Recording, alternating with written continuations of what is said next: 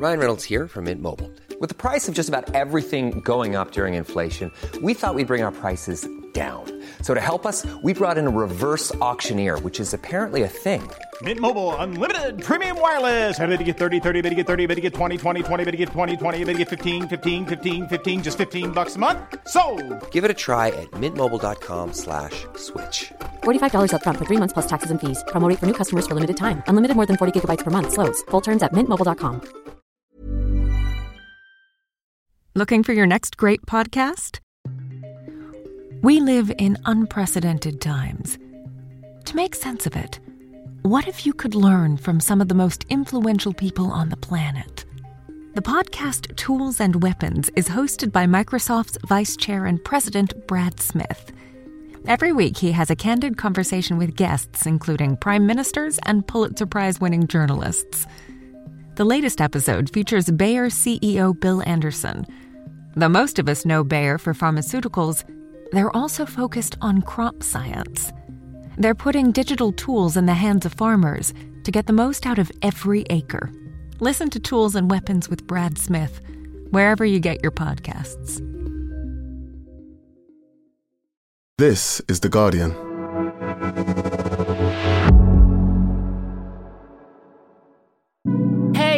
Chanté Joseph. I'm a writer and broadcaster, and I spend way too much time online. But now those years of scrolling are finally paying off because I'm hosting The Guardian's new pop culture podcast. In each episode, I'm going to get under the skin of the week's biggest stories. If you love pop culture and want to get into how it's shaping and impacting our lives, then you should join me every Thursday. Listen wherever you get your podcasts. Out now. Bye.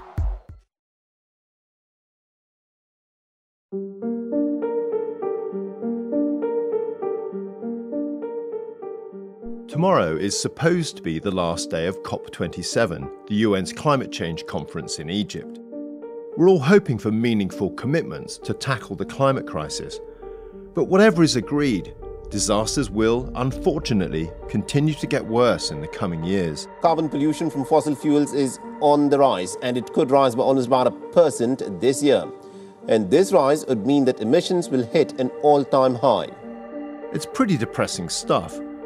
But what's it like to be a climate scientist who is living and breathing it day in, day out? Last year at COP26 in Glasgow, we spoke to two climate scientists about their thoughts on progress. 1.5 degrees is not a magic target. If we end up at 1.49, everything will be fine, or 1.51, then we're just going to hell in a handbasket. There's plenty of fine words being spoken, including at these COPs, but it's just a lack of urgency. It's a lack of um, getting on with it. So we've gone back to them to ask how on earth they stay motivated and hopeful. From The Guardian, I'm Ian Sample, and this is Science Weekly.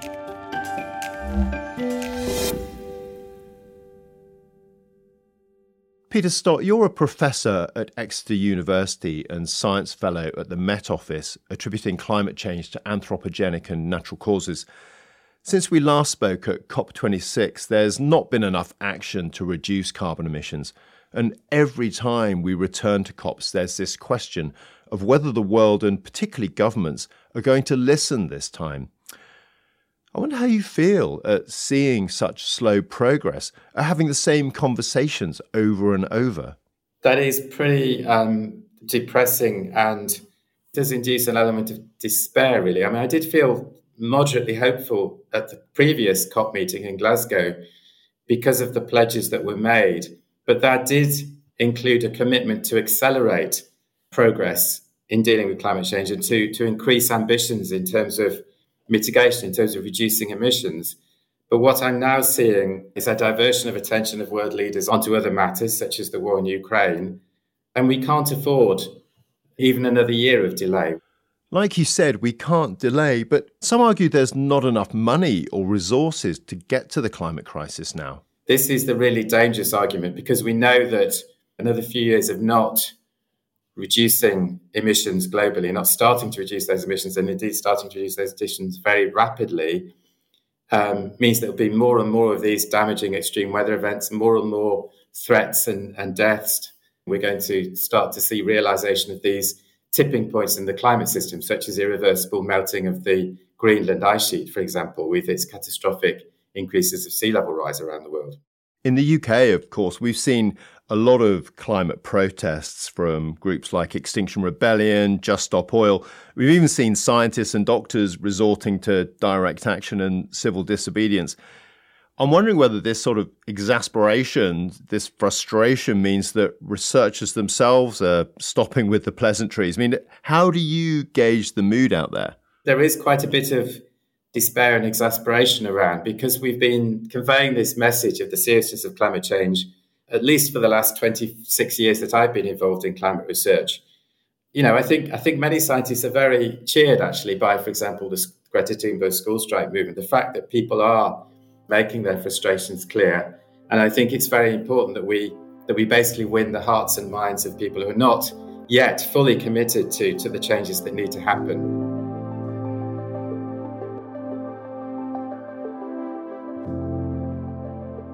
This year, of course, there's also this question around whether we should say goodbye to sort of 1.5C. And it, it looks like we're going to go through that limit around 2030, which is when we're going to be at the point of encountering some of these dangerous tipping points by the looks of things. Do you think we need a new line in the sand, uh, another number? What we do need is to remember what the Paris Agreement of 2015 says, which is to keep warming to well below two degrees. So that that is what the governments have all signed up to. They've not signed up to keep warming to just below two degrees. They've signed up to keep it to well below two degrees. And you know, as the Intergovernmental Panel on Climate Change have said, every bit of warming matters. So I'm not sure that I think it's a good tactic to say, well, maybe 1.5 is out of reach. Let's aim for 1.6. I think the point now is to work really hard to keep it as low as possible. And you know, even with 1.5, there's a debate to be had about whether it might still be possible, as long as we don't overshoot it too much, that we might be able to then, through things like carbon capture and storage, be able to bring it back down again. But that argument only works if we've managed to just edge just marginally above one and a half degrees. The fight is about every bit of warming matters. And I think, you know, we really need to hold the policymakers to account one year on from when we last spoke, a lot has changed. I mean, how are you feeling about the future now? I am feeling a bit less hopeful than I did a year ago. Many people around the world, of course, are struggling to be quite so hopeful given, given what's happening around the world. But I think when it comes to the climate crisis, all of these issues are wrapped up together. That if we want to build a, a better world where people can have a better standard of living, which is equitable, where we have security of our energy supplies, actually, the way to do that is in dealing with the climate crisis. In, is, for example, in moving to more renewable energy, is moving to a more equitable way of thinking about the global south and about how we feed the, the world population. All of these things are all wrapped up. Making a sustainable world, dealing with the climate crisis is actually the number one priority. I'm wondering what you do, Peter, when you feel frustrated or depressed about the lack of progress on the climate crisis. Have you got any strategies that you pull in to help keep hope alive? I think part of it is about localism and is about thinking locally. For example, in Exeter, far more people are, are cycling and walking around. Um, and there's a lot to go to make that local transport more sustainable, but it's starting to happen. And seeing people change things for the better so that they're feeling healthier and, and happier in their lives. That is the strategy that I'm sort of trying to have because the issue is it will take many, many, many millions of these small steps.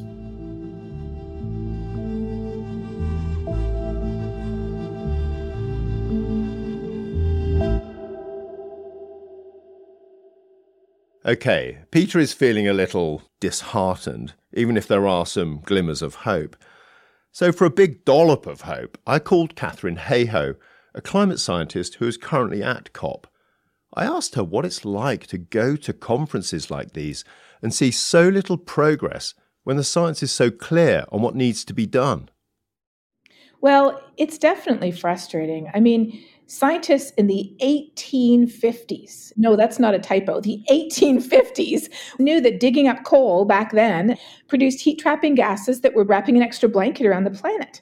And by the 1890s, scientists had calculated how much warmer the planet would be depending on how much fossil fuels we burned.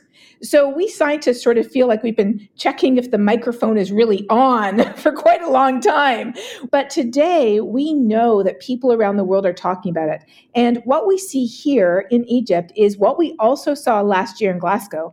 These negotiations are no longer only the country representatives talking about what their country can do or wants other countries to do every aspect of civil society is represented here because we know that climate change is affecting every single one of our lives, no matter where we live, no matter what we do, no matter how we vote politically. Some scientists seem to be at the end of their tethers now. I think they're giving up speaking to policymakers, politicians, and instead moving towards sort of direct action activism. I mean, what do you make of that? I do not blame them. We have been sounding this alarm for a very long time. And there's a broad spectrum of engagement from writing your peer reviewed publications to chaining yourself to fences to protest what's happening. You can find scientists at every point along that spectrum. The social science research shows scientists are reputable, respected, effective voices to call for climate action. But there's one group of people who are more effective than scientists you. People we know are the number one most effective messenger to say, here's why climate change matters, here's what we could do together to do our part to help fix it.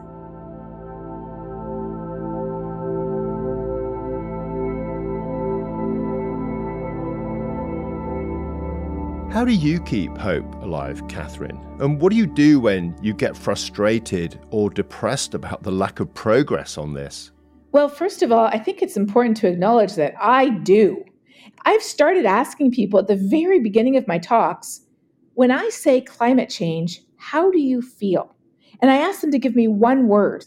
People say, I feel worried, scared, overwhelmed, frustrated, angry, guilty, panicked, paralyzed. And I say, you know what? You are not alone. I live in the United States where 70% of people are worried about climate change in the US. And then I say, well, you have every reason. Because if you look at the science, that is a logical, reasonable response. And believe me, I feel that way too. But what we have to do is we have to recognize that in order to act, we have to understand that our actions make a difference. And to me, that's what hope is. Hope is not the guarantee of a better future. Hope is that small chance that if we do everything we can and we fight as hard as we can and we put our differences aside, there is a better future possible. That's what hope is for me. Katharine, I know you're an evangelical Christian too, and I'm wondering if your faith helps you keep hope alive. It absolutely does. In fact, one of the most meaningful verses in the Bible to me on hope begins with suffering. And it says that suffering produces perseverance, perseverance leads to character, and character leads to hope. Hope is not some sort of optimistic, oh, if I just believe everything will be all right, then it will. Hope is born from suffering. In fact, you only need hope when we are at our darkest point. And with climate change, we are rapidly approaching that point with the unimaginable suffering that's happening around the world. And if we truly claim that we are to love our neighbor as ourselves, then we will be at the front of the line demanding climate action. I have days when I read the latest IPCC report or news stories on the latest natural disaster in the climate crisis when it all just feels too bleak that we're never going to be able to tackle this huge challenge that faces us.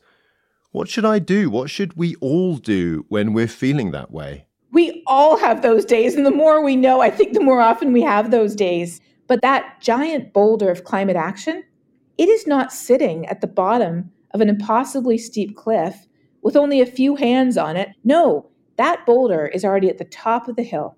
It is already rolling down the hill in the right direction. As of last year, 56% of all jobs in the energy sector around the world were clean energy jobs. I live in the state of Texas, the home of the oil and gas industry, where this year so far, over a third of our electricity has come from wind and solar energy, and the state has been saving $20 million a day from not buying fossil fuels to power people's homes. When we look at the fact that solar energy is the cheapest form of electricity humans have ever had access to, and it is already revolutionizing the lives of women and children in sub Saharan Africa, we realize that giant boulder truly is rolling down the hill in the right direction. And it has millions of hands on it. It just needs more.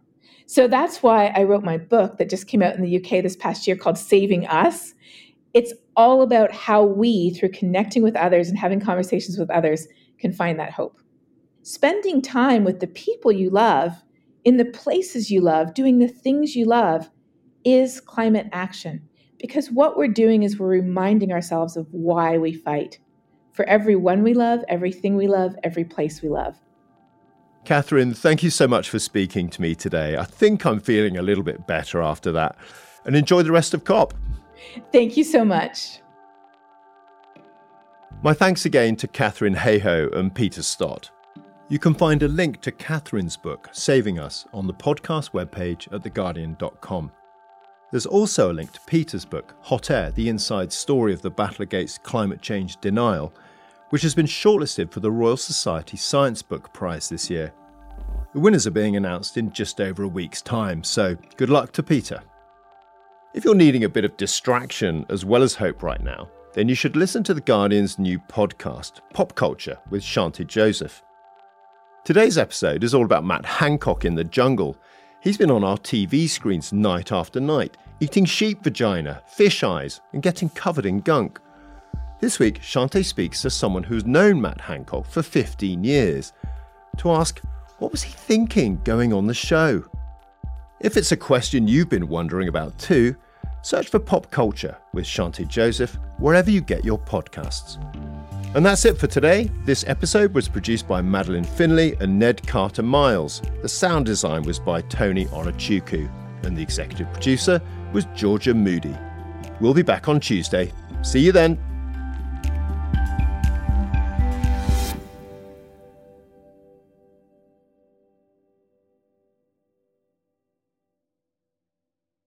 This is The Guardian.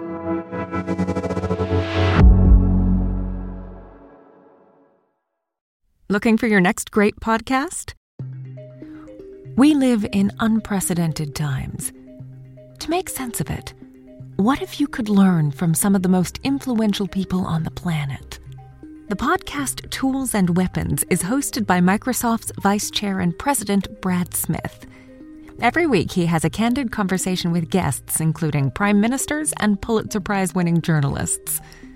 The latest episode features Bayer CEO Bill Anderson. Though most of us know Bayer for pharmaceuticals, they're also focused on crop science. They're putting digital tools in the hands of farmers to get the most out of every acre. Listen to Tools and Weapons with Brad Smith, wherever you get your podcasts.